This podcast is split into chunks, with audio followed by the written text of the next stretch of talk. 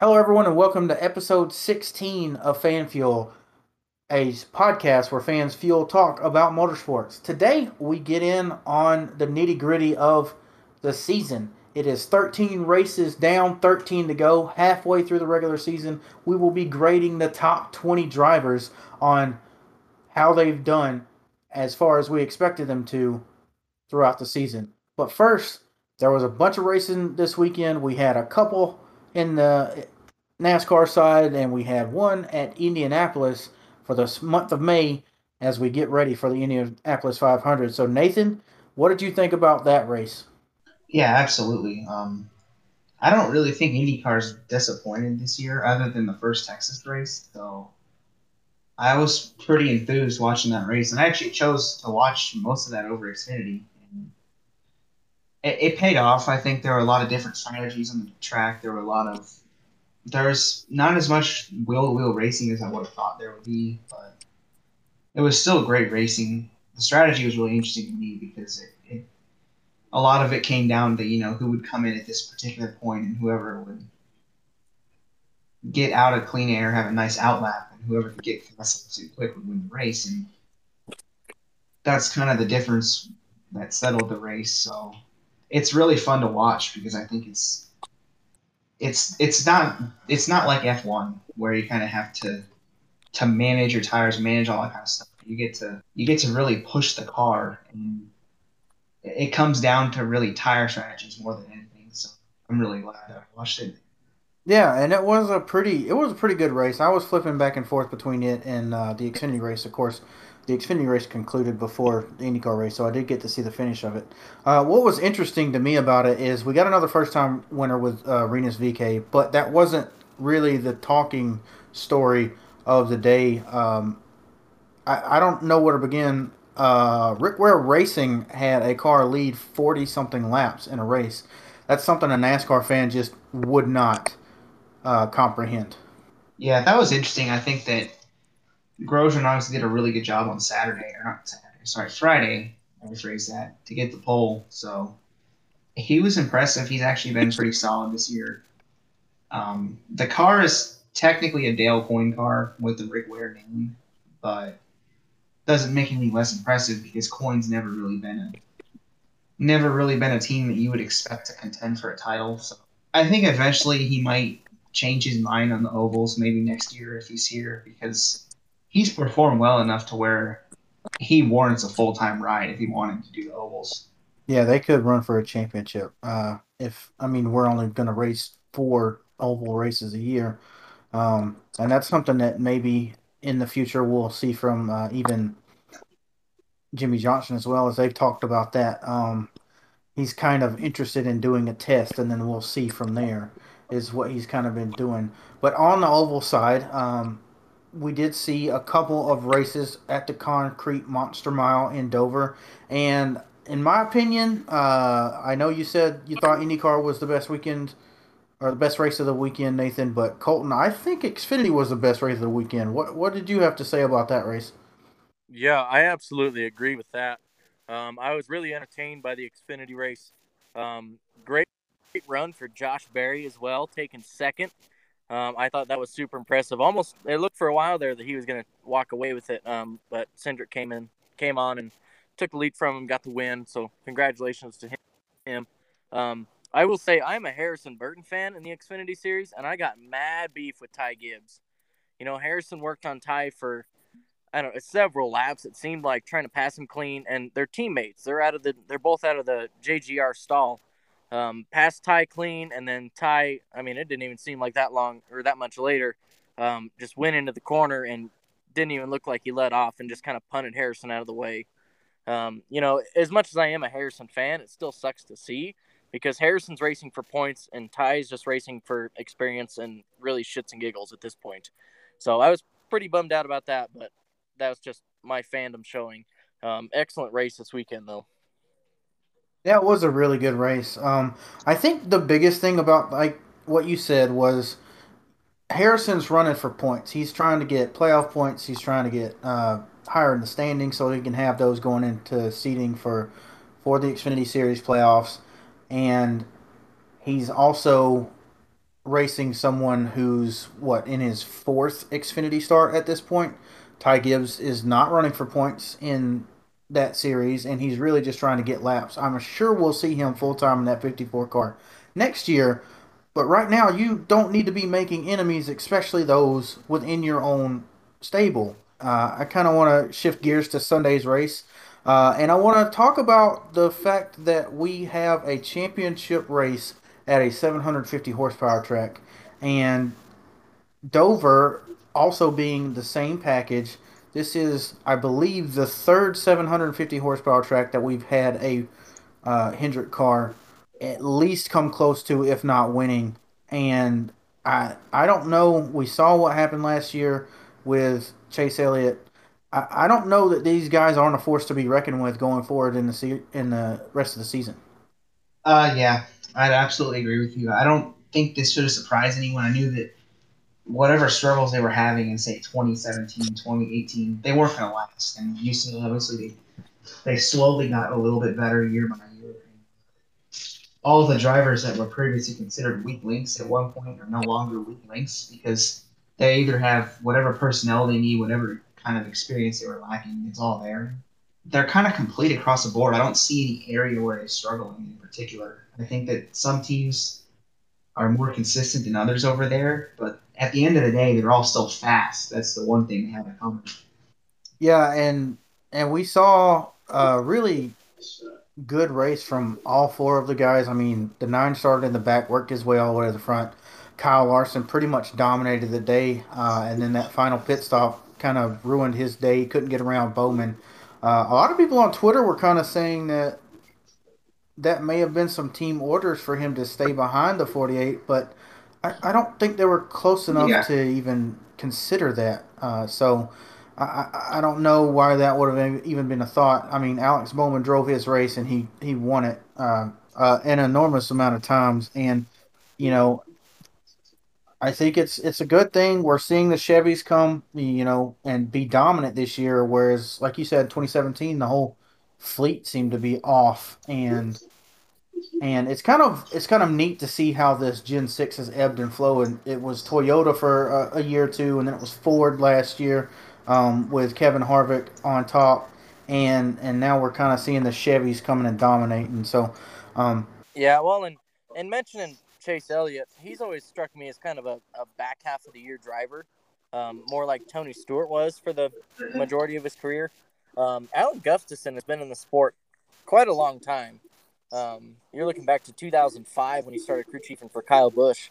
Um, so I I'm still not certain that the nine isn't going to light a fire under his ass here relatively soon, or if not, even three Yeah. months down the line, and reveal to other teams and to NASCAR to kind of figure out what they're doing. Um, we saw that last year. Chase just kind of hung out in the back in Phoenix the first race of the year, um, and then charged to the front towards the end. And then when it came to the final race in 2020, he just absolutely wiped the field. Um, so I, I, I think the nine's going to come on here here strong, and I think they're using these a lot of the first runs at these tracks to Yeah, kind of and get their that's tricks in the bag yeah, for them I think that unleash they're come play. they're a team that doesn't really show whatever it is that they're lacking until the end of the year. It's almost like a Jimmie Johnson trait more than anything else. It's weird, is in they're not really the team that goes out there and collects points for the entire year, but whenever they do find what they're looking for, it's usually toward the end of the summer and they carry it on for the rest of the year. Yeah, and it's interesting that you say that, Nathan, because I was sitting back, kind of listening to Colton say stuff, and I was like, yeah, yeah, yeah. This seems familiar. It seems like that Jimmie Johnson thing. Well, you got to think who is head of the competition at Hendrick Motorsports now? It's Chad Knaus. That's what he and Jimmie Johnson did most summers. Um, they got their, they usually got a win or two early and kind of solidified themselves in the points and then just experimented all summer and then they showed up and they whooped everybody's ass in the chase and won seven championships.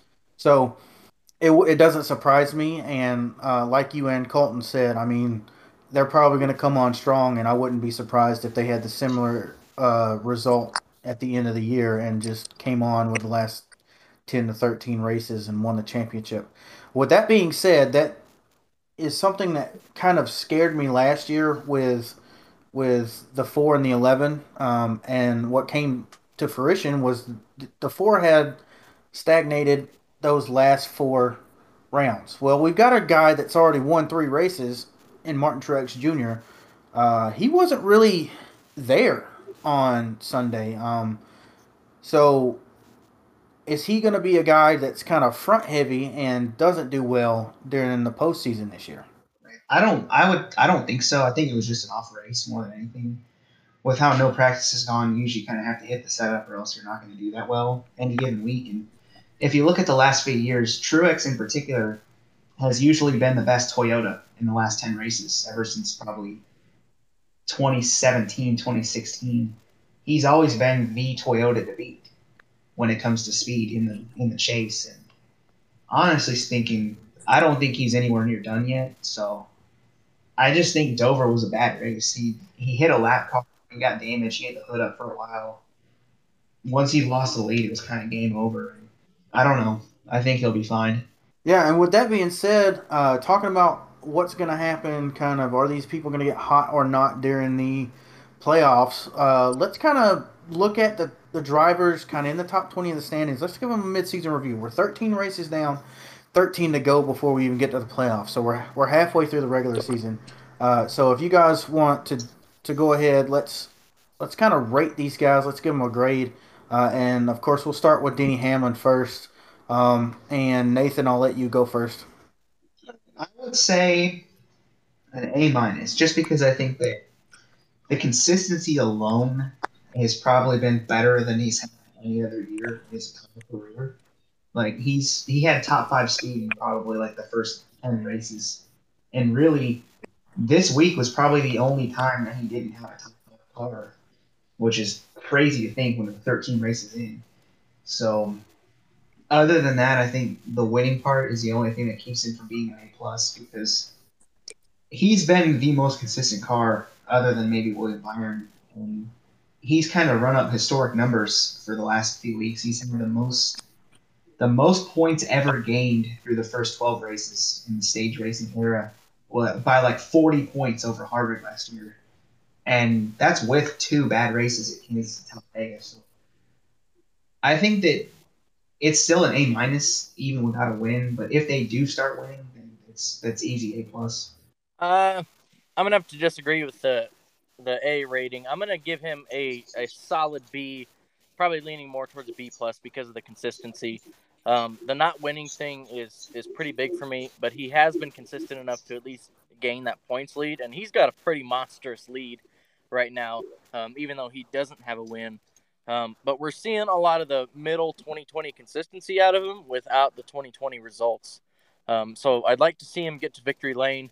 Um, but I mean, the consistency is still there. I'm just wondering if he can hold this on as other cars and other drivers really start to kind of get their momentum here, like we've seen with some of the Hendrick guys. And I'm still waiting for Harvick to kind of get his feet under him this year.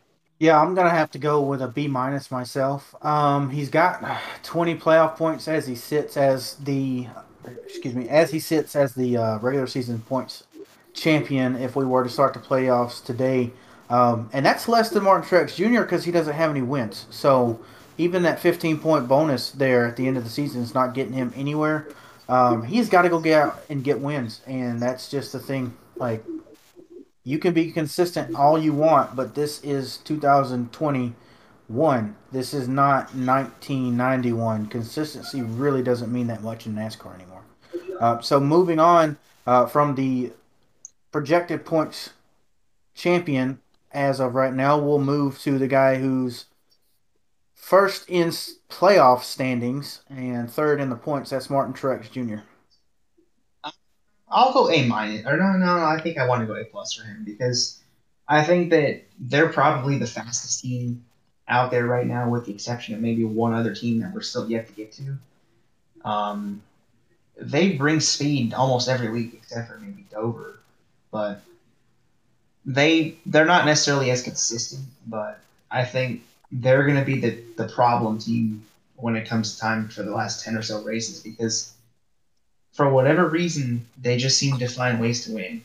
Um, things go their way. They're the fastest car in a lot of their wins, and I think it's going to stay that way. That being said, I don't think it's a bad thing that he's inconsistent, or you could say stuff like that about how he doesn't necessarily he'll dominate one week and then he'll run fifth the next week or whatever. But I'll still give him the A plus just because you said it's 2021. I don't necessarily rate um, checkers or records as high as inconsistent or as high as consistency, but I think that the consistency is not his fault. It's just bad timing. Yeah, I'm gonna have to agree. I'm gonna go A plus. Um, he has the speed. He has great consistency this year. I mean, other than a couple bad weeks, which is, I mean, it's bound to happen in racing. Um, I think he is really going to be one of the top two or three cars to beat for this championship this year. Um, I mean, he's. I'm, I'm not going to say he's a lock in for the final four, but I mean, it's he's to be expected to be in the final four. Um, and he's, I mean, he's really been great. Even these last few years, he's just really continuing his his success. Um, so A plus for MTJ this year. Um, can't wait to see some of these other drivers kind of catch up to him. Yeah, I'm gonna have to go A plus as well. I mean, across the board, Martin Truex Jr. has been the most dominant driver this year as far as wins, and that's all that really matters in modern day NASCAR. It's like what I just said about Denny Hamlin. You got to get the wins. Well, he's got three of them. Uh, he's got three stage wins. He's sitting at 26 playoff points if we were to go into the playoffs right now, and that would put him top of the charts as the one seed. Uh, and you know he outright deserves it. So um, that's I mean, there's nothing much to say other than what you guys have said. I mean, as long as he continues on this roll, he's going to be the favorite for the championship. Uh, next up in playoff standings would be Kyle Larson, and he is fifth in regular standings. Yeah, I'll give Kyle Larson a B plus just because I think that they they're really really fast at the tracks they're very good at, such as um, tracks that Larson's good at. He's always been a good mile and a half driver. He's always been good at unique tracks like Darlington and Dover and all that kind of stuff. So I think that the speed at the tracks that they're good at is like they're next to none. They're they bring rockets every week, but other than that, they do have some weeks where they're kind of invisible. If you look at Richmond and a few other races, so I don't think that it's a problem necessarily they're not winning. I think that it's a product of them being so fast that they don't have anyone to judge off of when they're 10 seconds ahead of everybody else. So I think once they figure out how to keep up with the track and make sure that other people aren't having slightly better adjustments in them in the races, they're, they're going to be a problem. I'm going to have to go with an A plus for Larson this year. Um, I've really been impressed with him. Granted, he is in Hendrick equipment as opposed to Ganassi, um, but he's really kind of been lighting the fire under that team this year. Um, he really should have at least three wins by now, probably even four. Um, he's just been so dominant and can't quite fin- figure out how to finish the race. Um, but he's still up there getting top fives. Um, I'm gonna have to go A plus with Larson. He's another one of the cars I'm gonna watch come the final four as probably one of the locks for the final four spots. Yeah, I'm gonna agree with your last statement there. I'm gonna say Kyle Larson's probably a lock for one of the uh, championship four spots. But I'm gonna have to go a little bit less than an A plus. I'm just gonna give him a regular solid A, that kind of 93 to 97 mark. I'm not gonna put him in the upper echelon. Uh, he's got six stage wins, the most in in the series. He's uh, he's led the most laps out of everyone, surprisingly, um, and he has the most fastest laps as well. Um, I mean, the guy's doing everything except for finishing these races, and if he can, if he can pop another win or two off, I would put him as um, the favorite over Martin Truex Jr. Uh, later in the season, uh, if he could match the the win total of the 19.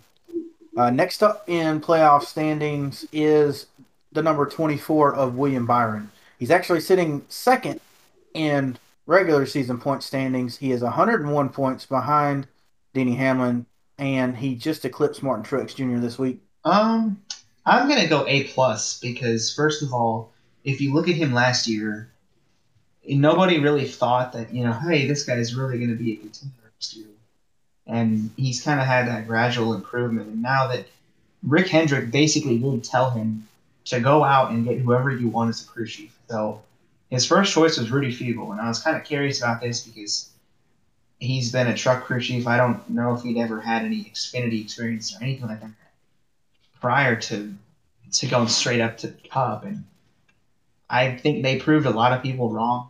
They've had what eleven straight top tens now. And Yeah. they're easily the most consistent competitor. They might not be the fastest, but man, they're consistent. And I think that if they can kind of just do what Hamlin's doing and just get top tens every week, then they're going to earn themselves a lot of bonus points. Uh, yeah, I'm gonna give him a solid A. I'm probably not gonna go the plus, um, but he's really kind of been on fire this year as opposed to his previous years in the Cup Series. Um, I'm really impressed with that team. I can't wait to see him get a couple more victories, which I'm sure he will get this year the way he's running. Um, I don't know if he's quite going to be one of my picks for the final four, um, but he's definitely at least going to make the round of eight, and I think that deserves an A the way he's been running.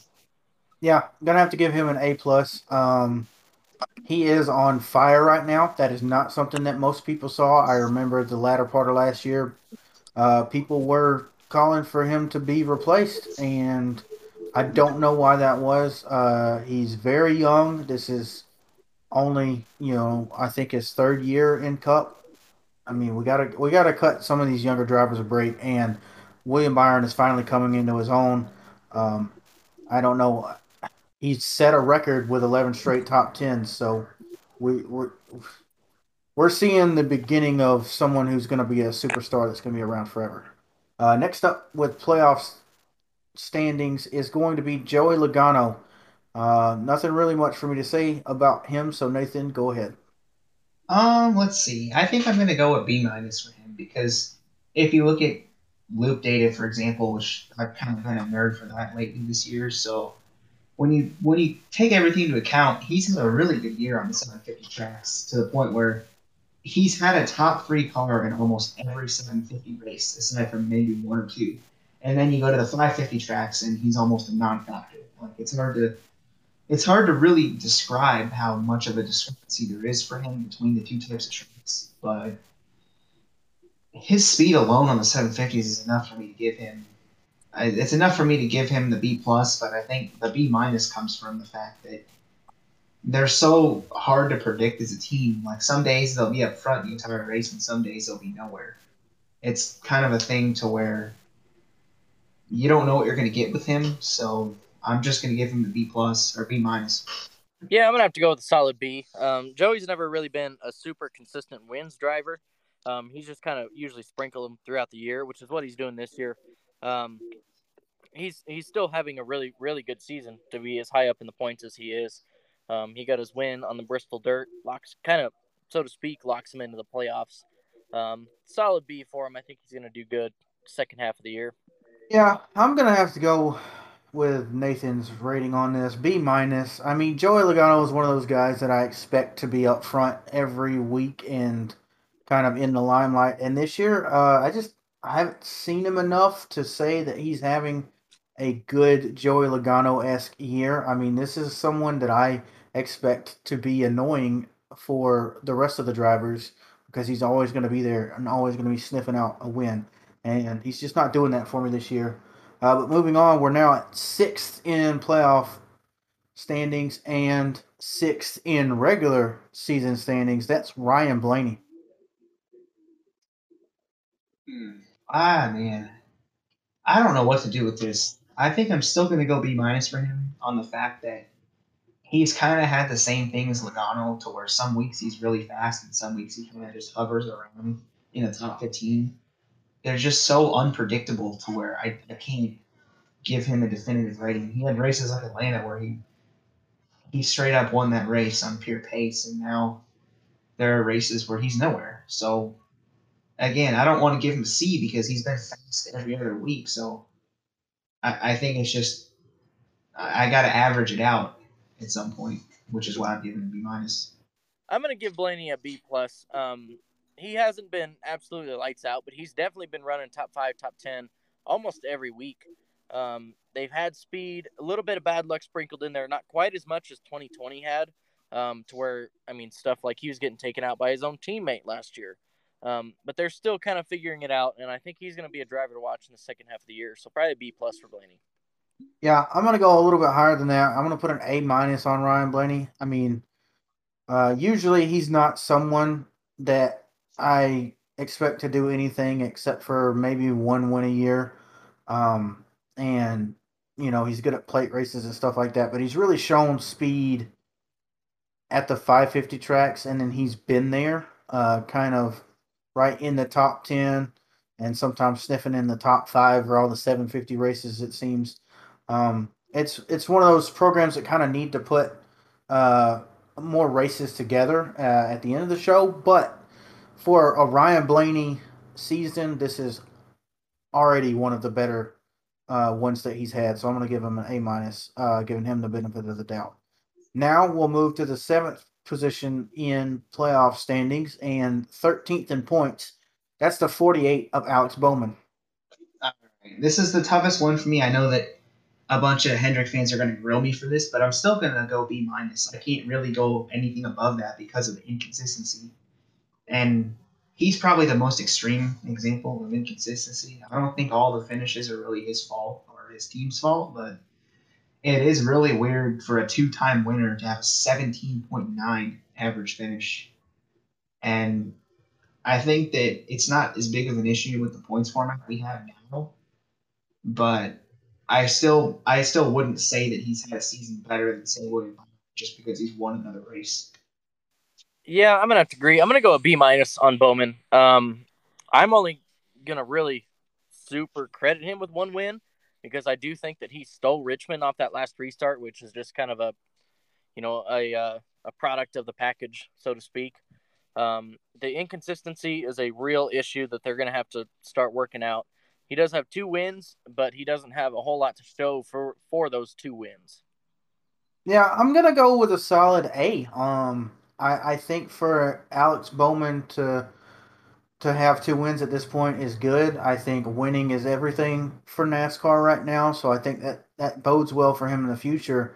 I mean, you can be sloppy and still come away with that checker flag, and I know he's pretty much done that this year. But I mean, for for Alex Bowman to have a couple of wins and it not even be playoff season, that's that's pretty damn good. And uh, I think he should be dangerous come playoff time um, if they can hone in everything and get everything to not be as sloppy. Uh, next up, eighth in playoff standings, ninth in regular season point standings is the number two of Brad Keselowski. I'm gonna go B plus for Brad because he doesn't necessarily have the most speed out of the Penske cars, but he gets good results. So I think it's only a matter of really, it's a matter of speed. If they get a little bit faster, they'll be there. They seem to have a better ability to get results based on where they deserve to finish than the other two Penske cars. So I really think that that's the only thing holding them back. It's just a lack of speed overall. Like consistency is not an issue. I am gonna have to give him uh, actually less of a rating. I'm gonna go a C plus with Brad. Um, other than plate tracks, he hasn't really been a huge talking point this season. Um, I mean, and I'm sure he was at one point, but I don't remember him being a super big contender for stealing one of these wins. Sure, he's led laps here and there, but I mean, other like I said, other than the plate tracks, he hasn't really wowed me much this year. Um, and granted, he he's been another one that kind of gets slow starts for the most part. Um, but I'd expect him to have a little bit better, you know, better. I don't even know what what the hell I'm trying to say here. A little bit better uh, results than than what he's had compared to what that two team has done in the past. Um, so I'm gonna have to go with a C plus for Brad. Yeah, I'm gonna go a little bit lower on that, just a, a solid C. I mean, this is not a Brad Keselowski that I'm used to. Um, I, I don't know. He's he's one of those guys that I feel used to be a threat to the win, uh, solid top five every week kind of kind of effort, and it's just not been that year for him. Uh, I know he's getting a little bit older, and usually drivers have a slump year or two, uh, kind of in their mid 30s, uh, and that's where, where Brad's at right now. Uh, and then they really spike at the end of their 30s and early 40s. So I, I guess he's just in one of those lull seasons, that mid career kind of breakdown that, that drivers get. So I'm just going to have to give him a C. Uh, next up is going to be ninth in playoff standings and tenth in regular point standings. That is the number eighteen of Kyle Busch. I think I'm gonna have to go C plus on this one, just just because of his name. I don't know if this is the most fair thing for me to say, but I do find it weird that Kyle Busch is not really. Um, he's not really been crazy fast, nor has he really been crazy consistent. He doesn't one particular trait that makes him stand out compared to his teammates. You know, Hamlin's consistent, Truex wins a lot, and he's kind of he's kind of there for both, but he's not exceptional in either one of them. So I think that once he needs to start beating the other guys, you know, because eh, people say, you know, he's the best driver in the sport right now, and it's like, at, at what point he's gonna have to he's gonna have to start outperforming his teammates to do that or to, to claim that. Yeah, I'm gonna have to give him a solid C. Um, Kyle Busch, I think he's in that little lull period that you kind of referred to, Alex. Um, last year we didn't really see a whole lot of speed out of him, and I think most of that between last year and this year is the no practice. They were definitely a team that made quite a bit of adjustments practice and early in the race to kind of get their car where he liked it to be able to go out and dominate the second half of the race. Um, so that's a huge factor, and they're kind of figuring it out. But I'm still going to go with the C, even though he does have a win. Yeah, I'm going to take in a little bit of what both of you guys said. I mean, Colton, you said that um, practice is having a negative effect on Kyle Busch. He's he's kind of one of those guys that shows up, fine tunes his car, and then kills the field. And you know that's kind of why, like Nathan said, he is considered the best in the business. I I don't think he's he's fallen from that statement. I think he's still the best race car driver that we have right now. Um, Kyle Larson is kind of putting up a fight to that, but I'll still say Kyle Busch is the best in the business right now. Um, so I'm gonna I'm gonna give him I'm gonna give him a B. I mean, after last year and knowing that this year we weren't gonna have practice except for a few races, I thought it was gonna be another bad year for him. But he's already got a win early, so uh, that surprised me, and that's the only reason I'm giving him a B. Next up, we'll have 12th in uh, playoff standings and seventh in regular season standings, and that is the number nine of Chase Elliott. This is probably the part where the Hendrick fans lose their mind because I'm gonna have to give him a C. C. I don't really see a standout trait with him the same way with Kyle Busch. There are teammates that win more than him. There are teammates that are more consistent than him, and he kind of he hasn't really been there. But I'm sure, like Colton said, he's a late season driver. That's just how the teams functioned. So you almost have to divide his grades by the half of the season. So if he's a C in this half of the season, he'll he'll probably become an A in the second half. I'm gonna have to give him a B minus just because he is a second half of the year driver. Um, I think the earliest he's ever won in a season was uh last year, um, and that was even at the road courses. Um, I'm gonna give him a B minus specifically because of that, because I know that this first half of the year, like we kind of mentioned to earlier, that team's kind of sandbagging a little bit and trying to figure out their tricks. Um, we know he's going to come on second half of the year. We know that they're going to get a win at some point just because they are that good, and we still see him drive up through the field um, and get those good finishes like we saw this last week at Dover. So B minus for Chase. I think he's really going to light it up. Yeah, I don't really have anything much to add. Nathan and Colton pretty much hit the nail on the head for my opinions. So I'm just going to split the middle of those two guys, and I'm going to put uh, Chase Elliott and his team at a C, uh, C plus, excuse me, uh, for for the regular season so far. So next up, also uh, tied for 10th in playoff standings is Christopher Bell, and he'll be a 12th in regular season standings. I'll give him a B minus because you know he's been kind of on par with Kyle Busch for most of the year, which is really really good for a second year driver. Um, he did get the win at the Daytona Road Course, which was kind of kind of out of nowhere. I don't think anyone would have expected him to win there. So I don't really see anything wrong with it. The fact that he's keeping up really well with all the veteran teammates. is pretty good. I'm gonna have to go with a B plus for Bell. Um, this is his first year in really good equipment, and he's showing what he what he can do. Being a dirt track guy, like you mentioned, Nate, um, no one expected him to win at the road course, so I'm excited to see what he can do the second half of the year.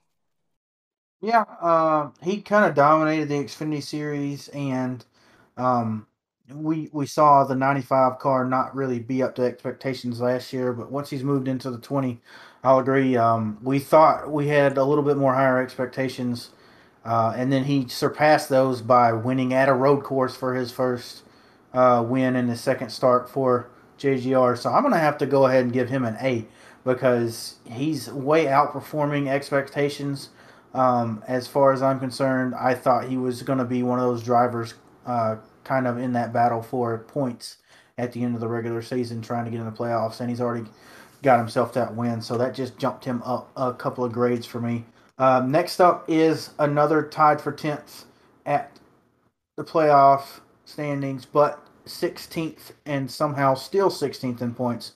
So technically not a wasted playoff spot quite yet. And that's the 34 of Michael McDowell. That's definitely A plus for me because the fact that he's still up there in points for a team like that, that's a pretty big compliment to him. And to be fair, his cars can't really contend at every track, so he kind of has to rely on road courses and super speedways and all that kind of stuff to, to keep him in the fight. And he's made the most of every opportunity. You know, he finished top two at Talladega. He won the 500. I want to say that he had another good run at Daytona Road Course. So it seems like every time that they can every time that they do get a chance where equipment gets equalized, he he always capitalizes on. I'm gonna have to go the B plus for McDowell. Um, he hasn't really been an A driver to me his whole career. Um, that win definitely helped him out quite a bit in the points, as well as the two other top tens he got um, at uh, the road course, and then I believe it was Vegas. Um, so I mean, he's been he's been really good this year for the equipment he's in. But again, once we get into that 750 package, um, he's he, he's he's not much to be mentioned. Yeah, I'll kind of agree with Colton on this one. If you'd asked me his grade after, let's say, race five, I would have given you an A plus. Um, but I'm gonna have to dock him uh, down to a, a solid B. Um, he showed up the first couple of weeks, like like Colton said, and that's just that's been kind of it. It is surprising to me that Front Row has kept that car in the top 16 in points. Um, but I don't know how long that's going to last. So we'll see what happens as we get closer through this uh, race to the playoffs. Uh, next up is our first car without a win, sitting 13th in playoff standings and 8th in regular season points. That'll be Kevin Harvick. This is this is probably my driver of the season definitely an A plus because SHR got hit big with an aero rules change with the wheel wells. They're pretty much a lost cause at the 550 tracks, and it seems like every time they go to a 750 track, he gets great finishes, and he's silently had the second best average finish of the season, despite being eighth in points because he doesn't lead many laps and he has virtually no stage points. So I think that that's that's kind of a sign of the fact that he's pretty much carrying the team on his back because every other Stewart Haas car is 25th or worse in points, and here he is fighting for top fives every week that the, the cars allow for it. I'm gonna have to go with a B minus for Harvick. Um, being the veteran that he is, we expect him to run up front every week, and I expect him to have a couple wins by now, 13 races into the season. Um, he they did get Stewart Haas did get hit pretty hard with that rules change, um, and has have really been struggling this year, and he's kind of found a way around it. Um, but I expect him and Rodney Childers to adapt a little bit better than the rest of that SHR stall, um, and find a way up to the front, which they are doing, but they haven't found a way to lead that most important lap yet. So I'm gonna go B minus. Yeah, I'm gonna kind of agree with both of you guys on that. The Haas cars are not really anywhere to be found, and Kevin Harvick has somehow just grudgingly just dragged from the depths an eighth place regular season point standing.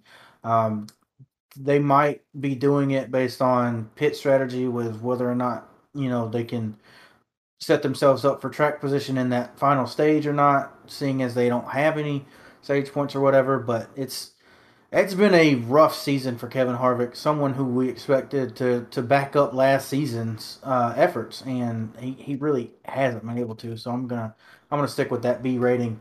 Uh, next up on the, man, y'all are harsh.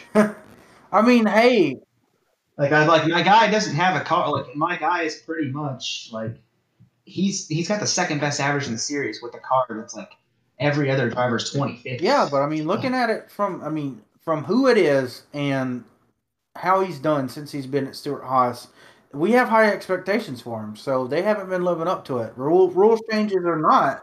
Right, but they haven't. Yeah, he no, I, he isn't the problem. I know? agree with Alex. Here. You know, I don't think if we're if we're gonna judge, he's not the problem. It's like saying it's like saying Fernando is a bad driver for not it, winning a race in McLaren. We're not Honda. saying he's a bad driver. We're just giving him B's and B minuses because his performance yeah. in these last 13 races has not been good.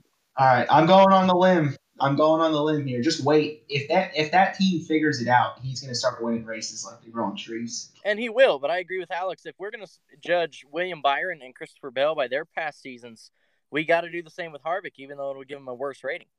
Uh, I'm I'm I'm I'm gonna I'm gonna die on this hill. Like just wait until they're. Right, we're not talking about that. Might. We're not talking about that though. I mean, if Stewart-Haas figures something out and, and rattles off uh, four different wins from four different drivers, and then Kevin Harvick wins the rest of the races from the for the season after that, and they get all four drivers into the playoffs, we'll talk about that in 13 races. But right now, I mean, they've looked like a joke between all four of those cars, and Kevin Harvick's just just dragging that car along right now, and that's just not what we expect. So that's a B for me. Moving on uh, to the 14th, uh, and probably not as much of a spicy take, is going to be uh, Chris Buescher. He's 14th in regular standings and playoff standings. Um, I'm going to go B minus at least for him. Um, I wouldn't say he's the most impressive driver, but he's been really impressive given the equipment he's in. And I think that kind of what we just argued about Harvick, I think that if you separate the driver performance from the equipment performance, Chris Buescher is definitely making that team look really, really good. He ran in the top 15, top 10 for quite a bit of the early stages of the race, honestly. So I would not be, I would not be surprised to see him get top tens on a regular basis once the cars are there, but it's really he's at the mercy of his own team at this point. I am going to give Buescher an A. Man, what he is doing in that Roush equipment is phenomenal. And if you would have told me two years ago that Chris Buescher was going to be having the kind of season he is now, I, I'd have laughed in your face. Um, man, Buescher has been lighting it up for Roush, a team that we have thought for the last three or four years was definitely on the downslope and going to turn more into a front row racing um, he has really been lighting it up, and I have been super impressed with Chris Bush, Chris Buescher to see him um, climbing up those standings every week. He's been super impressive. He gets an A for me. I have to say that Chris Buescher is going to get a B plus for me. Um, I kind of see where you're coming from. He's kind of doing well for Roush standards, but uh, maybe this is just based on uh, what you do or don't see from from the broadcasts and and and from the press, but he's just one of those drivers this year that's just kind of been there for me. So I'm just going to give him that a solid B plus. Uh, moving on to uh, 15th in playoff standings and 11th in points uh, standings is the number three of Austin Dillon. I think I'm going to go another B plus for him. Um, I wouldn't necessarily say that he's having a superhuman performance like, say, Kevin Harvick Buescher is relative to their cars, just because I think RCR has slowly kind of been on the uptick for the last year or so. But that being said, that still doesn't make RCR top 10 car every week. So the fact that he's this consistent, he's doing a good job. And looking at the loop data, he's top 10 in what they call peer rating, which is production and equal equipment, which is a metric that separates car from driver performance he's comfortably top 10, so clearly he's doing something right. I'm also going to have to give him a B plus. He's another one of those drivers that if you would have told me two, three years ago that he's going to have the kind of success that he has now and the consistency that he has now, um, probably would have laughed at you. Um, I still think he's going to come in and steal a win the second half of this regular season and really lock himself into the playoffs. So B plus for Dillon. I'm gonna I'm gonna have to do a B for Austin Dillon, um, and then I'm gonna have to do a a C minus for RCR because personal bias, um, not aside in this case, Tyler Reddick is a better driver than Austin Dillon, and it seems like he's not getting as much love as the three car is. I realize that the three car is the front of the staple, but come on, come on. I mean, that, that's all I got to say. Uh, uh, Austin Dillon's won a couple of races based off of off of pit road, and and that's basically it. Or luck. I I, I just hey, don't like the guy. Have we talked about Tyler Reddick yet? Uh, no, actually, um, Tyler Reddick is tied for 50. Tied for fifteenth in playoff standings. Ooh, all in right, let's go. 15th in point standings. Only, only 43 points behind Austin Dillon. Okay, well, I wouldn't necessarily say 43 is only, but I think I'm gonna have to give him a B minus if I can give Dillon a B plus. I, I don't necessarily fully agree that the faster driver is always the better driver. I think that you know NASCAR is a series where you don't have to be a faster driver to be a better one per se, and I think that yes, Tyler Reddick has his very good tracks, Homestead, Darlington, all those high lane tracks of the world, but if you take them to most types of tracks, I think Austin Dillon he can grind out good finishes just as good as Reddick can. So I really think that if he can find whatever consistency Austin Dillon has, then he'll be pretty hard to beat. But until then, I would probably give him the B minus. I'm gonna go the B plus for Reddick. Um, based on RCR's equipment the past few years, and they're slowly getting better. Based on his experience in the Cup Series in his second full time year, um, he's doing phenomenal. And I expect if RCR keeps following this swing with their equipment and slowly getting better, um, I think he's going to be a force to reckon with week in and week out, even in an RCR car. Um, I'm super impressed with Reddick. Um, Austin Dillon still is a little bit better in points, but I'm going to give them both the same rating at a B plus. Uh, I'm gonna I'm gonna go ahead and, and give Tyler just a B. I gave Austin Dillon a B plus. Um, uh, he's not living up to my fanboy expectations. Uh, I know we haven't really discussed it, but Tyler Reddick is my second favorite driver on uh, the NASCAR circuit right now, uh, to Denny Hamlin. So that is personal bias. Uh, what I said about Austin Dillon. Uh, I want him to be top dog at RCR. Currently, he's not performing at a consistent enough basis to be that top dog. Uh, but I, I hope that this summer stretch bodes well for him and uh, he, he knocks off a couple wins before we get to the playoffs. Uh, and that'll do it for our playoff drivers. So we're going to go through 17th through 20th in points, and 17 points out in 17th is the 21 of Matt DiBenedetto.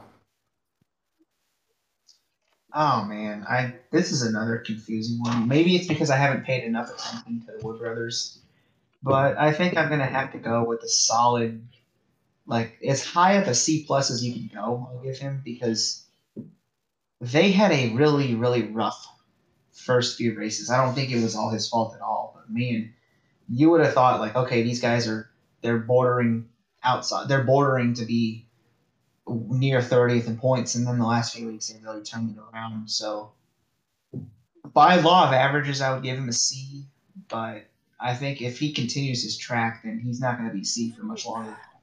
This one's my toughest one to pick out of the entire bunch. Um, I want to give him a C plus, but I'm leaning more towards even a C minus. I know the type of driver he is, and Wood Brothers equipment has been getting better, but he hasn't really been performing to the level that I'd like to see. Um, I'd really like to see him rattle off a win here soon, and I almost would have expected him to do it by now the way he ran in that 95 car. Um, I'm gonna have to go with a C minus for DiBenedetto, and he is, to your point, Alex, he is my second favorite driver in the field. That- is fair. I mean, Matt DiBenedetto is uh, probably a fan favorite driver. I I got the pleasure of meeting him uh, while he was still driving the '83 car for BK Racing uh, in Atlanta, and one of the most humble guys in in the sport. And I know he wasn't very well known at that time, but uh, he spent about 25 ish minutes talking to me and a couple of my friends that I had up there visiting. Uh, uh, t- I took them to the race for the first time uh, right before driver intros, and he's one of those great guys. Uh, he's not really ever performed to a superstar status on track. And this season, I think he is getting to that kind of race car driver mentality, whereas he's not racing for his life anymore. And you can see that. And if I was solely looking at the numbers, I would have to give him a C minus. But I know that those first seven ish races were just bad luck race after bad luck race. So I'm gonna go up and give him a solid B. Um, and then next up, 18th in points, 30 points out of the playoffs, is the number one car of Kurt Busch. Okay, this is this is a hard one. Um, oh man, I'm gonna have to go B minus just because I think that Ganassi as a whole is having a really, really, really, really, really rough year. So I don't know how much has been his doing. Um, he has had a couple really good runs, like Atlanta, that were kind of just bad luck where he got taken out. Um, I think that he's still within range of pointing his way in, but he seems to be one of those drivers that just steals a win out of nowhere, you know, once a year. And I think that he might still do that. That's just the way Kurt Busch is. I would never. He's one of those drivers you can never really count that he's still a B minus after all he's been through I'm gonna have to go with a solid C for Kurt. Um, I think Ganassi is kind of having a little bit of an identity crisis now after losing Larson last year and then Matt Kenseth not returning this year, them obviously filling that role with Ross Chastain. Um, kind of like they did in the mid 2000s when they brought Reed Sorenson and David Stremme. Ganassi's kind of trying to find their feet again, and they're leaning on Kurt Busch a little more than I think they should be. Um, I, I still think he's going to come in and steal a win. He's one of my drivers without a win that I think is going to get one before this playoff cut. Um, however, it's going to be a solid C just because they've they've really had some consistency issues. Yeah, I expected a lot out of Kurt Busch, um, especially since he's been at Ganassi. He's he's kind of been that that trustworthy guy that's going to be kind of fighting in between the top fifteen and the top five, and then eke out a win uh, once or twice a season, and I haven't really seen that from him this year. I don't know if the loss of Kyle Larson um, hurt uh, last year, moving on to this year. Uh, it doesn't make sense to me because Kurt's a guy that's really technical. Uh, he really knows how to set up cars. He's really good at driver coaching his teammate. Um, and you haven't seen anything from the 42 as well. Uh, and Ross Chastain is one of the hardest drivers out there. So I, I don't know. Um, I don't know why we're we're at this point, but I'm gonna have to give him a C minus. Uh, and with that being said, uh, the next guy is uh, 32 points out, so right there nipping at the butt, uh, the heels of Kurt Busch, and that's the 47 of Ricky Stenhouse Jr.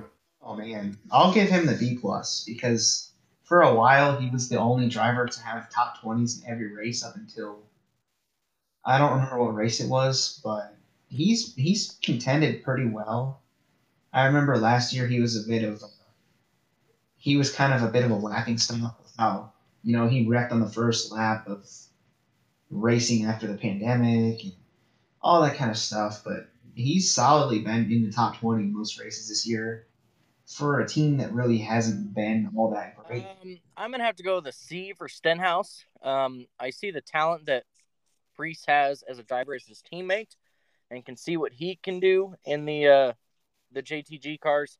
Um, I'm not thoroughly impressed with Stenhouse. Granted, I never have been. He is my least favorite driver in the field, so obviously my bias kind of plays in here.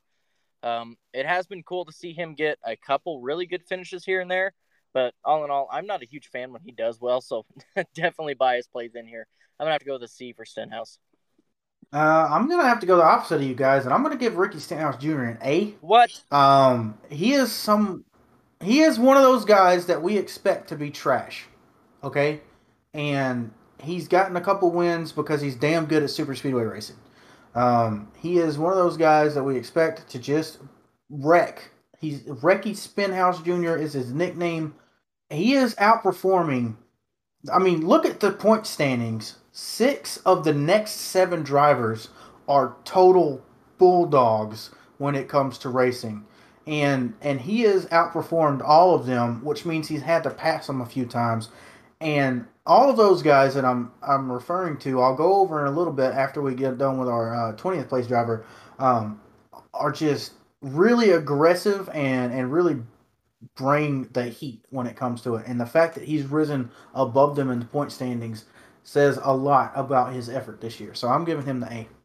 And for our final grade of the day, we're going to go with the 38 points out driver of Ryan Newman.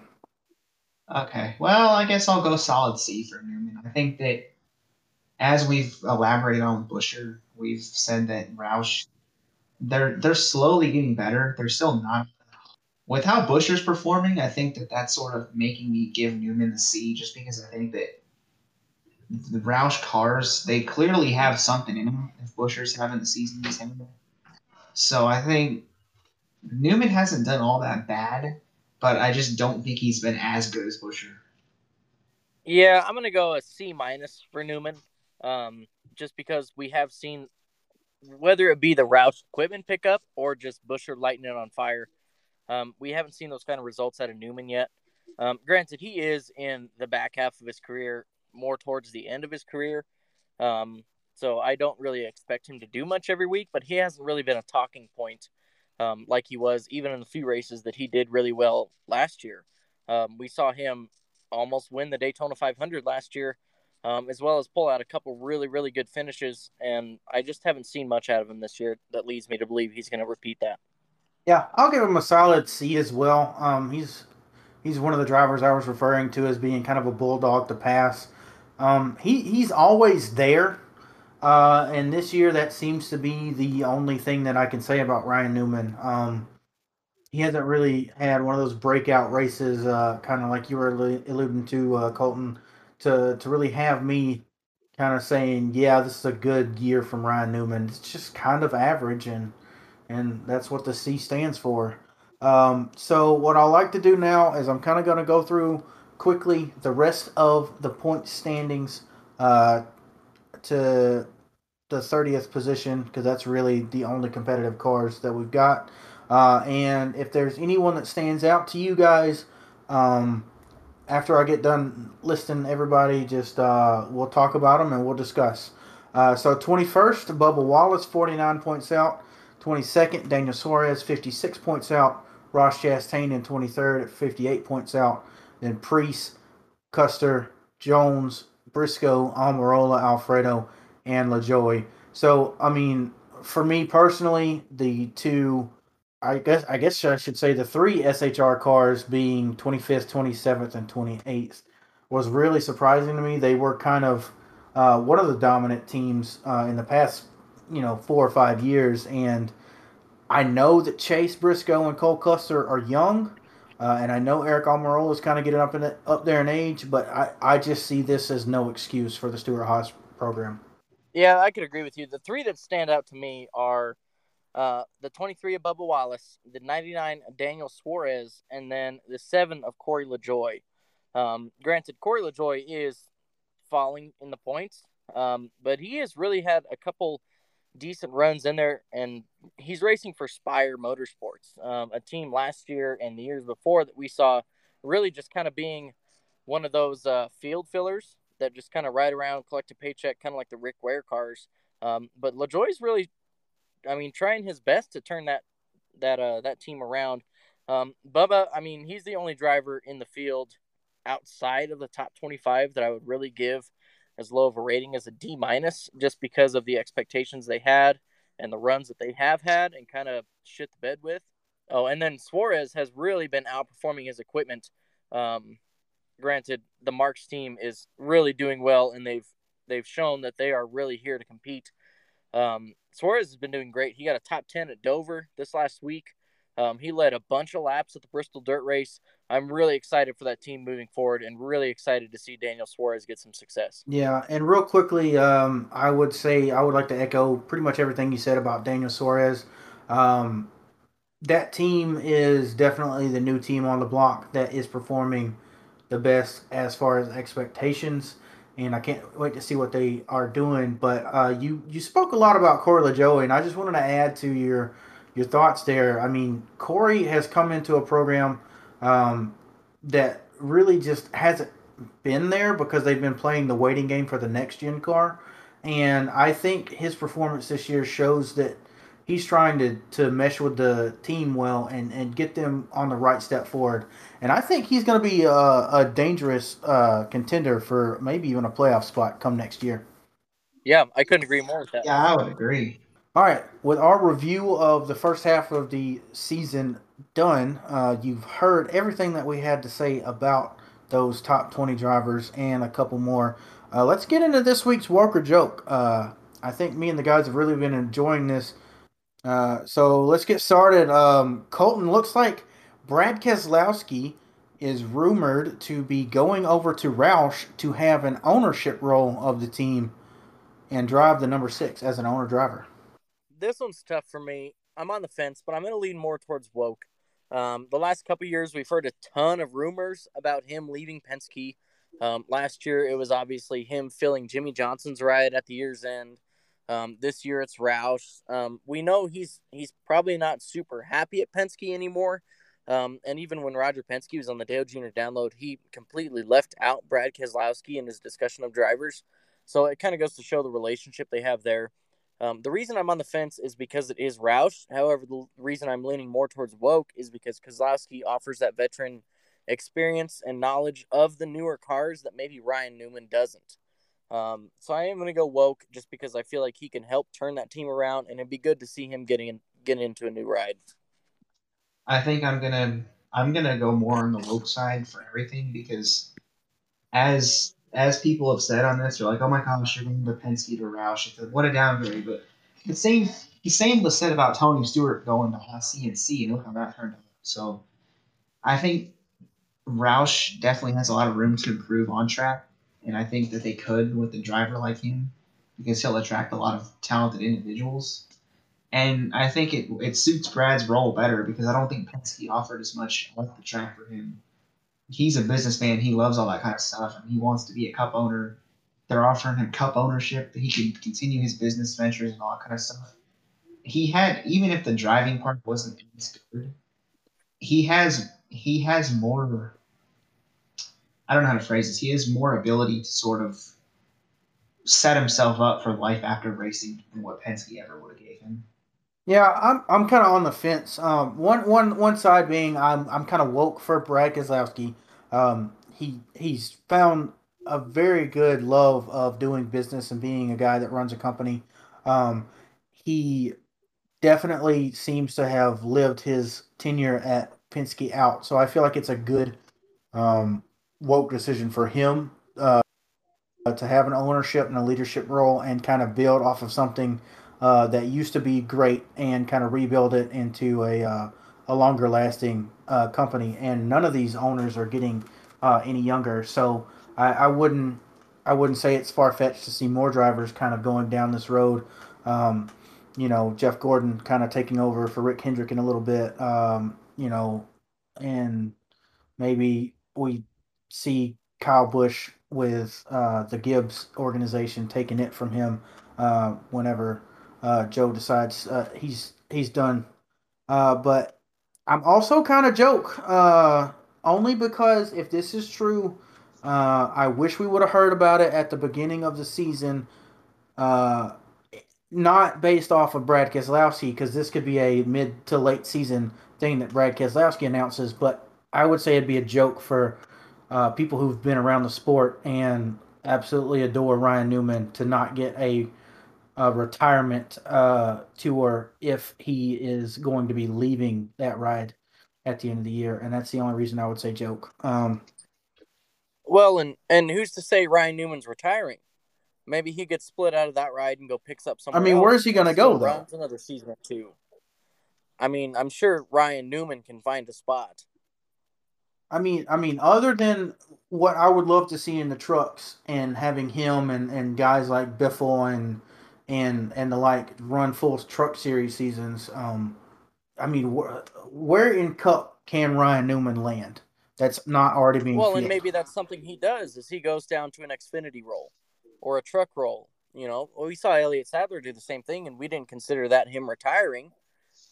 I think Newman can be really competitive in a lower role, and maybe that's the way he goes. Or, you know, should he decide to retire, that's, I mean, I'd agree with you completely there but I think we're going to still see Ryan Newman racing something in NASCAR in the in the couple years to come. He hinted at it last year that he wasn't even close to feeling like he needs to retire yet. And and I can I, I can agree with that sentiment, but I mean also the sport will also kind of tell you when it's time to retire. I mean, some guys just get pushed out, and and I could see Ryan Newman being one of those guys, um, despite the longevity. I, I disagree. I disagree. Okay.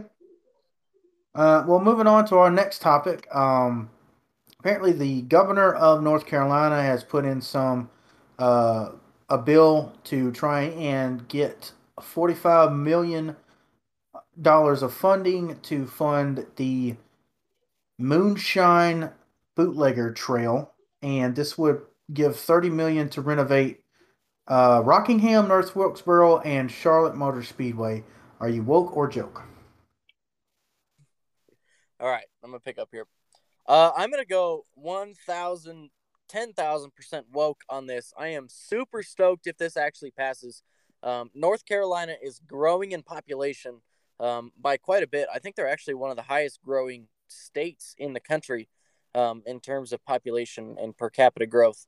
Um, I am super stoked to see them kind of latch onto those NASCAR routes. And let's be honest here, this money is going more towards Rockingham and North North Wilkesboro than it is to Charlotte. Um, I know they do use Charlotte for quite a bit of events and stuff like that, um, but it's going to be to renovate those two tracks into getting them race ready again, to bring the big crowds, to bring the concerts, to bring the NASCAR races, etc., etc.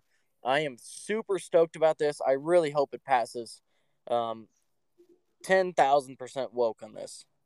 I can't do anything other than agree with Colton. Like it's a woke. There's a no. It's a no brainer. I don't need to elaborate. Yeah, um, I'm gonna say woke. Um, Colton, you said uh, most of the money's gonna go uh, to the other two older tracks, but actually, the way that it looks like it's written, uh, which is kind of disappointing, each track would receive ten million dollars, and I don't think Charlotte needs any of that money, and I don't know if that is to give just to SMI because I'm pretty sure that SMI still owns the North Wilkesboro property, and maybe they could uh, buy back the Rockingham property. I'm not sure. Uh, Rockingham has been re- recently used as as late, or I guess as early back as 2013 for racing um, in NASCAR with the Truck Series, uh, and then they also held, I want to say, two or three uh, music festivals with with Carolina Rebellion for a couple of years in a row. Uh, so that place has the the facilities still somewhat capable of being uh, race ready very soon. Um, North Wilkesboro, I'm not sure what that means for them. I don't know. Are we going to see racing again? Are they going to restore it to uh, just be good enough for a historic site? Uh, because I think it's going to take a lot more than 10 million to get that thing running. And I would elaborate on that a little bit. If it does go to SMI, kind of like you alluded to, um, the 10 million could go towards Charlotte and make it into a full fan amenity, um, year round kind of experience. Um, it could also go to SMI's hands to where they really renovate North Wilkesboro. And let's be honest here, we're not going to see the old North Wilkesboro. They're going to either reconfigure the track or completely repave it and try to do something to kind of change it up. I, I don't think um, they would. I think they. I still think they keep the short track um, I, I don't see them tearing up that pavement and just laying down new pavement and redoing the grandstands.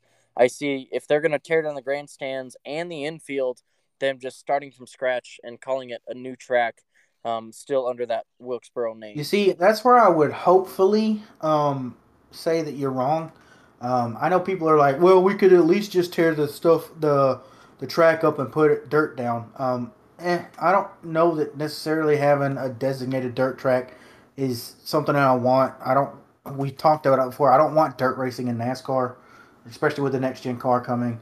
Um, but North Wilkesboro's character is that it was a little bit longer than a traditional half mile, and it had downhill on the back straightaway and uphill on the front straightaway, or vice versa. Uh, if I'm wrong on that, and I, I would hope that they would not mess with that. I would hope that that configuration would come back because it's very unique. We don't have that anywhere else in NASCAR. Yeah, and I could see them keeping that. However, still reconfiguring the track a little bit. Um, granted, this is SMI, and we've seen them do some or- unorthodox things in the past few years. Um, I wouldn't put it out of the ballpark, and honestly, that's kind of the way I think they would go. However, I'm with you, and I would hope that they just keep the track as is and just redo the payment on it and call it good. If it can work, that's great. If it doesn't work, it's not the end of the world. So I'm I'm hoping they get to do it because it's something that people never thought would ever be possible. Yeah, I, I think a lot of people thought that the whole save the speedway movement uh, these last couple weeks was kind of a joke, but looks like it's actually coming to fruition. So that's going to be really cool. Um, next up is a bunch of tweets that I saw on Sunday and the days after, and that was that Hendrick is back. And I guess this is alluding to the fact that they have a young driver core and they really haven't been doing much since uh, even the last two years of Jimmie's tenure there. I am gonna go joke. Um, Hendrick for me has always been there, even though they had that young driver core. I'd expect them to kind of have a little bit of hiccups and uh, to kind of stumble for a year or two, but they still won the championship last year. Saying that Hendrick is back is just an absurd statement that some of these fans are making. Um, it is absolutely joke because Hendrick for me has always been there. They've just kind of waited on the drivers to kind of pick it up. Yeah, I'm I'm definitely gonna go woke too on this one because I wouldn't necessarily say you know there's like a particular team this year, but when it comes to 750 tracks, Hendrick kind of has everyone's number. I don't see them slowing down either. I think that they're only going to get better with time and experience because a lot of the drivers are young. So I see no real downside to the team. Yeah, um, I'm gonna have to I'm gonna have to go joke on this. Um, we know that Chevy had that slump a couple of years ago. We know that Jimmie didn't really take to the uh, lower horsepower packages, and that's why you know he exited to go to IndyCar. We talked about that last week. Um, Hendrick Motorsports has always been Hendrick Motorsport. If they're not top dog, it's because JGR is better than them. Uh, and right now, JGR has not really been better than them. They are they're three really good cars and then Alex Bowman who's sealing the deal. Uh, so nothing I have to say. Uh, they never went anywhere. Uh, what are you guys? What are you guys talking about? Um, so with that being said, earlier in the week we saw a feud kind of bubble up, but it wasn't really a feud. Uh, Marcus Lemonis kind of publicly came out and said that uh, Sheldon Creed refused my money. I am gonna go as a business guy, joke completely on this one. Um, Sheldon Creed didn't refuse your money. You only offered him fifteen thousand dollars, as was revealed. Um, and to the point of the business side of it, if you sell Sheldon Creed this sponsorship for fifteen thousand, granted, Sheldon Creed is a series champion in NASCAR. He is one of the top trucks week in week out. Um, if you sell him this this primary sponsorship and wrap the car for fifteen grand, and let's be honest here, it costs about three grand to wrap a car. So really, you're only getting twelve out of it. Twelve thousand dollars isn't enough to sponsor a truck. Um, if you take a competitive truck out to race every week, you're going to be spending a hundred grand a week. So if you sell that one for fifteen grand, well, all of a sudden, all these other sponsors are going to say, "Wait a minute, I'm paying X amount of money. Why is fifteen grand going to cover the weekly bill?" Um, is this is a good move on Sheldon's part, bad on Marcus Lemonis for just assuming that any money is good money. Um, you know the phrase that beggars can't be choosers. Well, they can be. Um, needing a sponsorship and taking pennies on the dollar are not even close to being the same thing. Um, that's like saying if I'm trying to sell this classic car for 20 grand and someone offers me a hundred bucks for it, that I should be thankful for that hundred bucks. Um, it, it's not even close to what is needed to really sponsor these trucks. Yeah, I think honestly, as bad as it looks optics wise for an unsponsored driver to refuse a sponsor, I think that part of this leans towards woke for me because I think that as as it's been said many times, he knows his value. His family has money to where they're probably paying more out of their own pocket for his truck than than Camping World would. So I think that there's a method to his madness. Yeah, I'm gonna have to go joke as well. I mean, I love Marcus Lemonis to death. Um, he's put a lot of money in the sport. Uh, Creed was sponsored uh, in that Las Vegas race with a bunch of other cars, and and I think when they only got 15k for that race, he was like, "Yeah, we can't keep doing this. GMS is a championship winning team. They they need more money than some guys that are running, you know, 20th place back. And that's a little bit harsh to say it, but these guys at the back of the pack are trying to buy tires, they're trying they're trying to get on TV, they're trying to do this, that, and the other. That 15 grand goes a long way for someone who needs it. Uh, someone who needs to be better than their competition needs more than 15 grand. If they were a late model driver, yeah, 15 grand, hell of a sponsorship. Uh, Sheldon Creed, championship winning driver, no, no, it's it's it's it's not, and um, they don't need the money. Uh, Nathan alluded to it. Family's got money. His granddad owns a utility construction company, and I mean, there's nothing else to say that. I mean, if you've got money coming in, you want extra money from sponsors, and the extra money is going to get you that championship.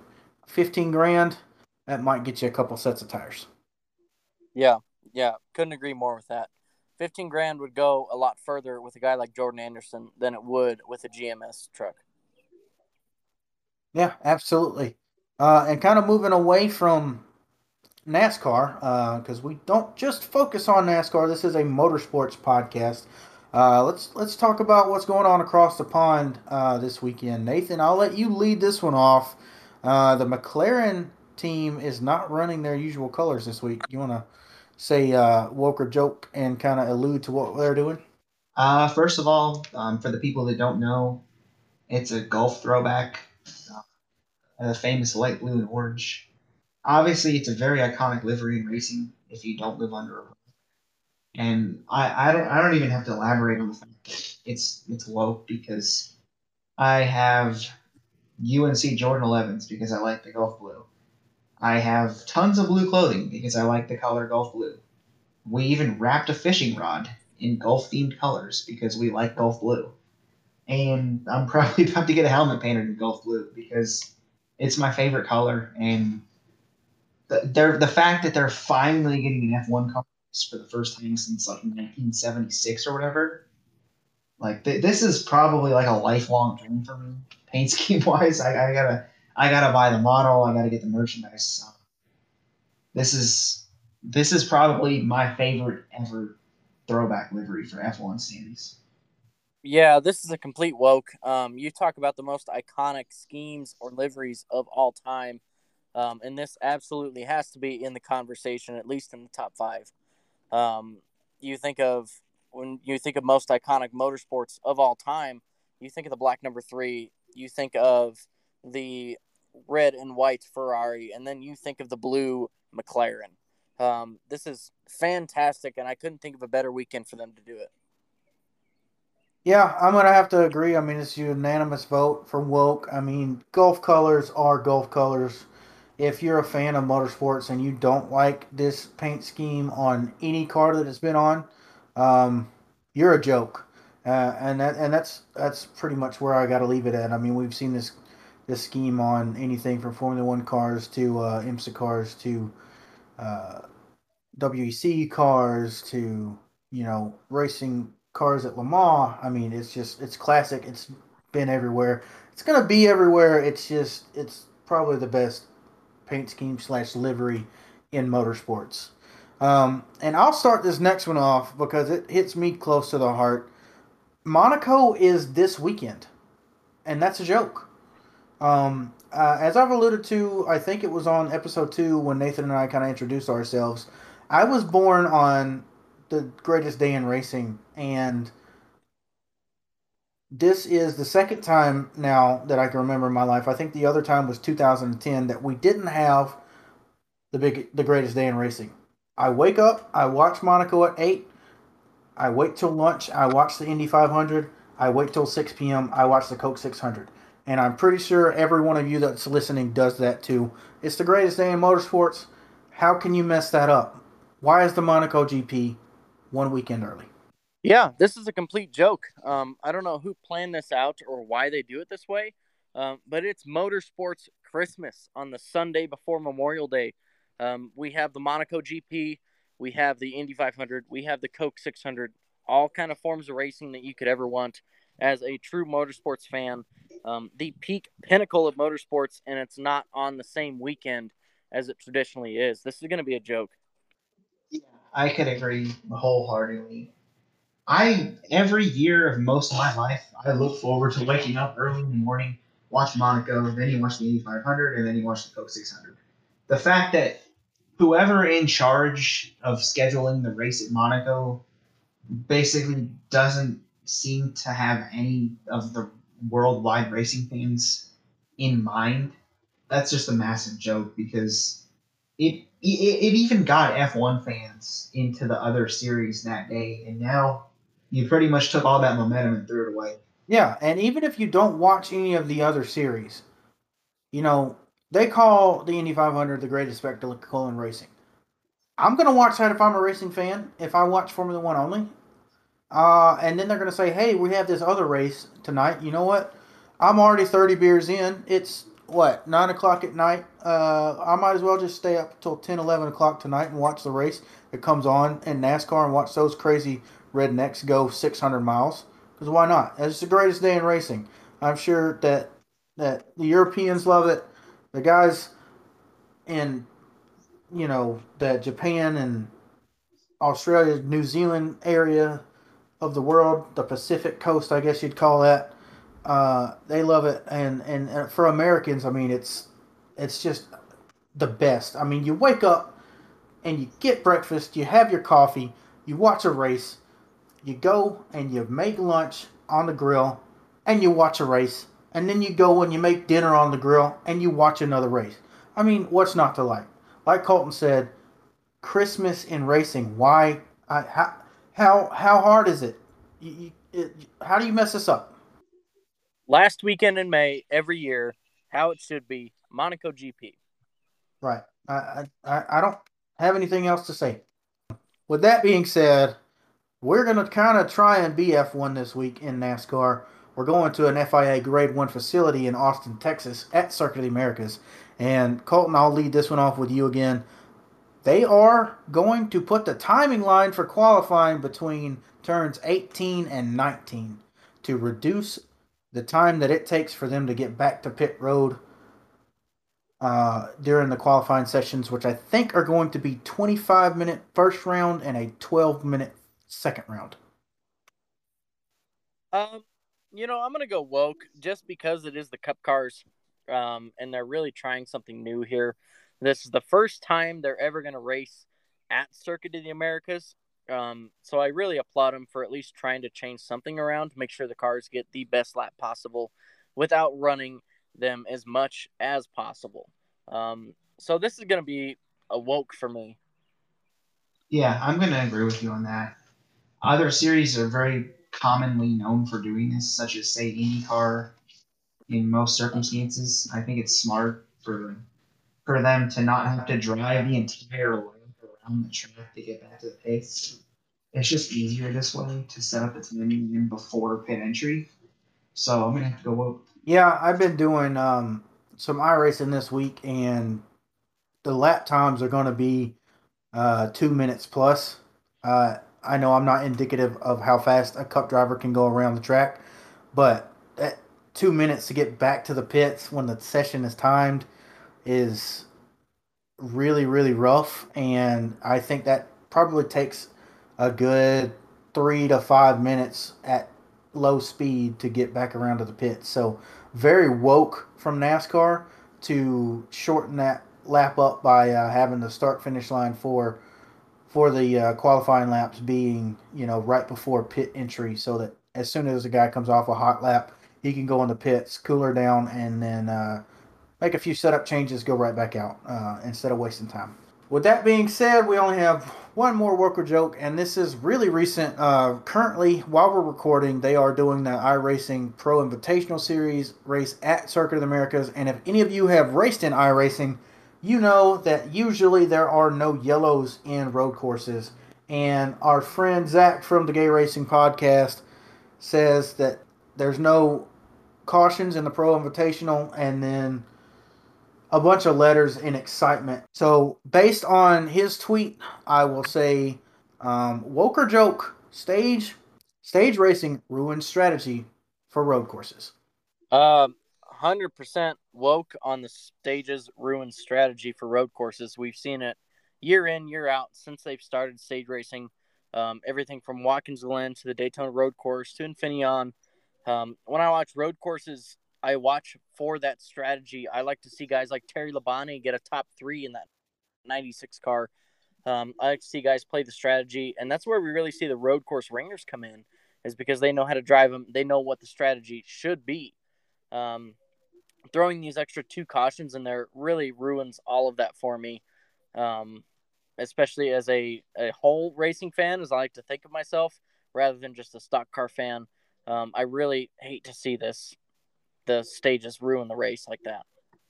Yeah, I'm gonna have to go woke too because when you talk about the strategy, it kind of it, it puts everyone's hands behind their backs to where they're forced to do one thing. You see it a lot with Sonoma. Um, you literally you have to decide between stage points or the race win, and you literally cannot do both at the same time. It's just too.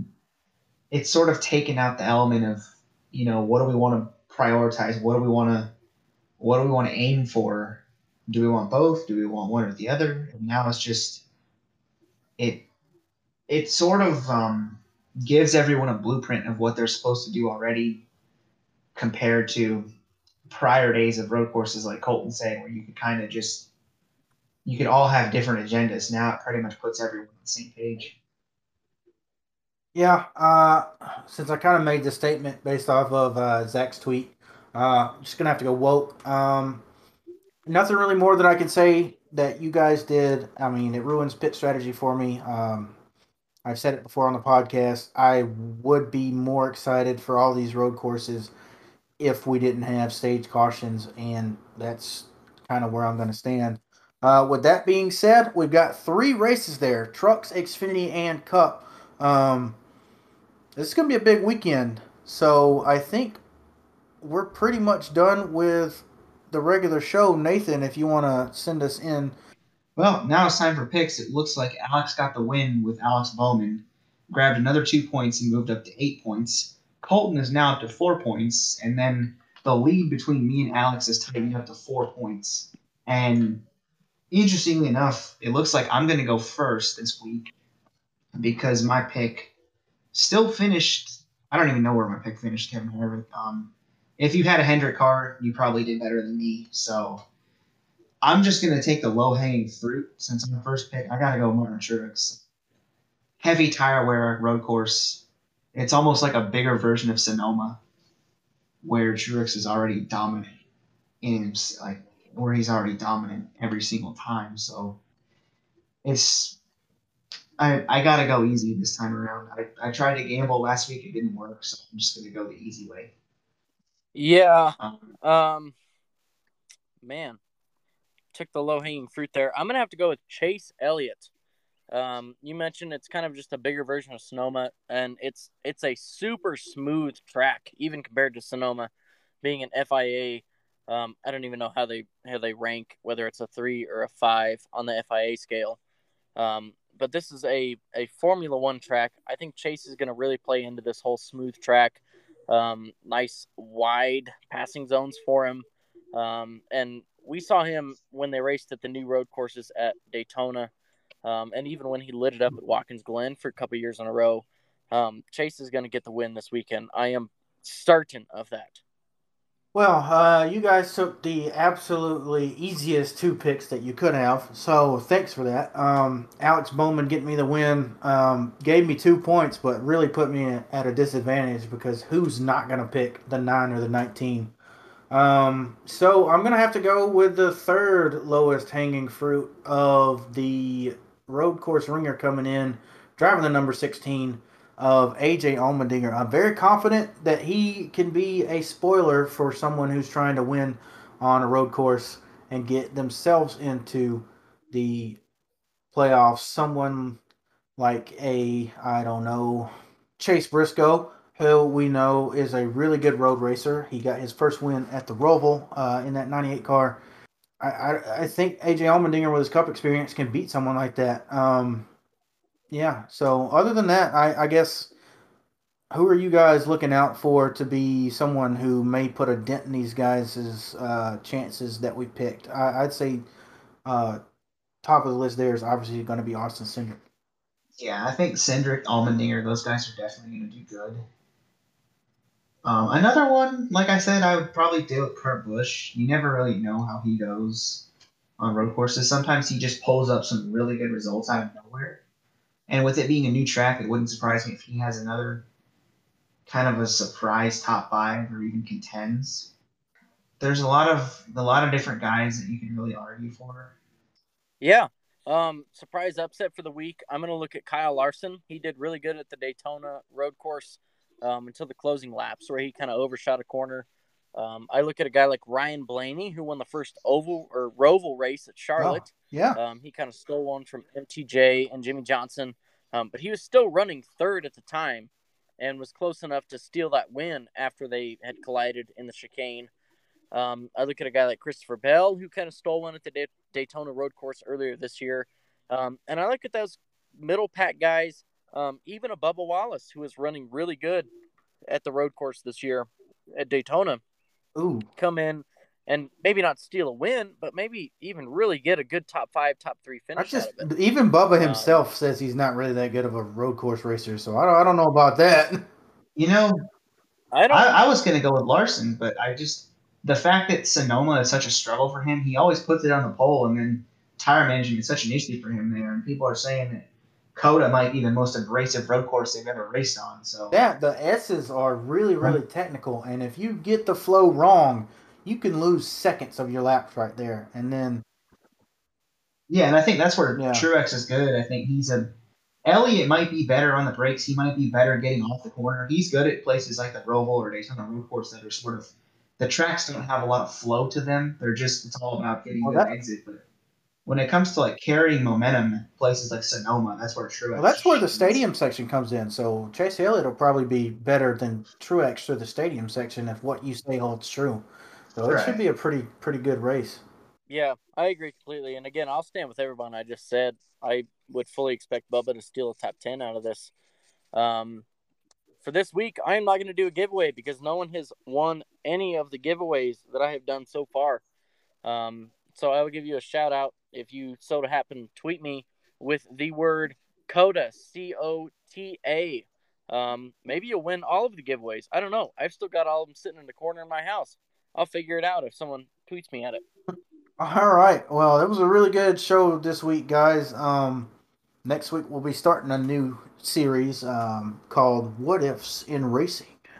So uh, it should be really fun. Uh, as always, if you've listened this far in the episode, we appreciate it. Uh, go follow us. Go talk to us. Uh, drop us a DM on Twitter at FanFuel Podcast One. That's a capital F, capital F, capital P and tag the number one at the end. Uh, you can listen to us here on Spotify, Apple Podcasts, Google Podcasts, and several more. Um, thanks to Anchor, who we've just moved to, and uh, we'll see you guys next time. Thanks.